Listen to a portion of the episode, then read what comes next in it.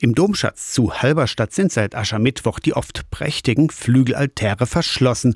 Zu sehen sind die in der Ausstellung ansonsten verborgenen Rückseiten der Altäre. Streng genommen zeigen die Altäre jetzt bis zum Gründonnerstag ihre ganz normale Seite, erklärt Domschatzchefin Uta Christiane Bergemann. Es gab auf jeden Fall noch die Alltagsseite und bei besonderen Altären gab es sogar noch mal eine weitere Wandlungsmöglichkeit, nämlich die Sonntagsseite. Genau diese Seiten, die zeigen wir jetzt in in dieser Zeit, die sonst überhaupt nicht zu sehen sind. So wie die Altäre jetzt ausgestellt sind, haben sie auch im Mittelalter die Christinnen und Christen gesehen.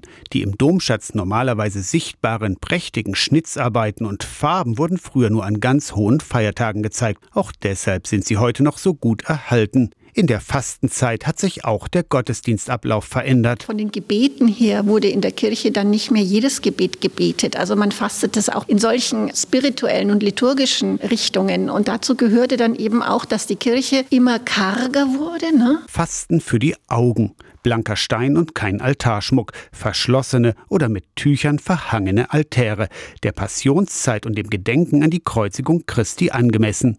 Die Regeln für diese Fastenzeit waren in vielen Kirchen ähnlich und festgelegt in einem speziellen Buch, weiß die Museumsdirektorin. Das war in einem Liber Ordinarius, also einem Regieanweisungsbuch, niedergeschrieben. Wirklich die Kirche jeglichen Schmuckes beraubt. Bis Gründonnerstag sind im Domschatz Halberstadt die sonst verborgenen Altarrückseiten zu sehen.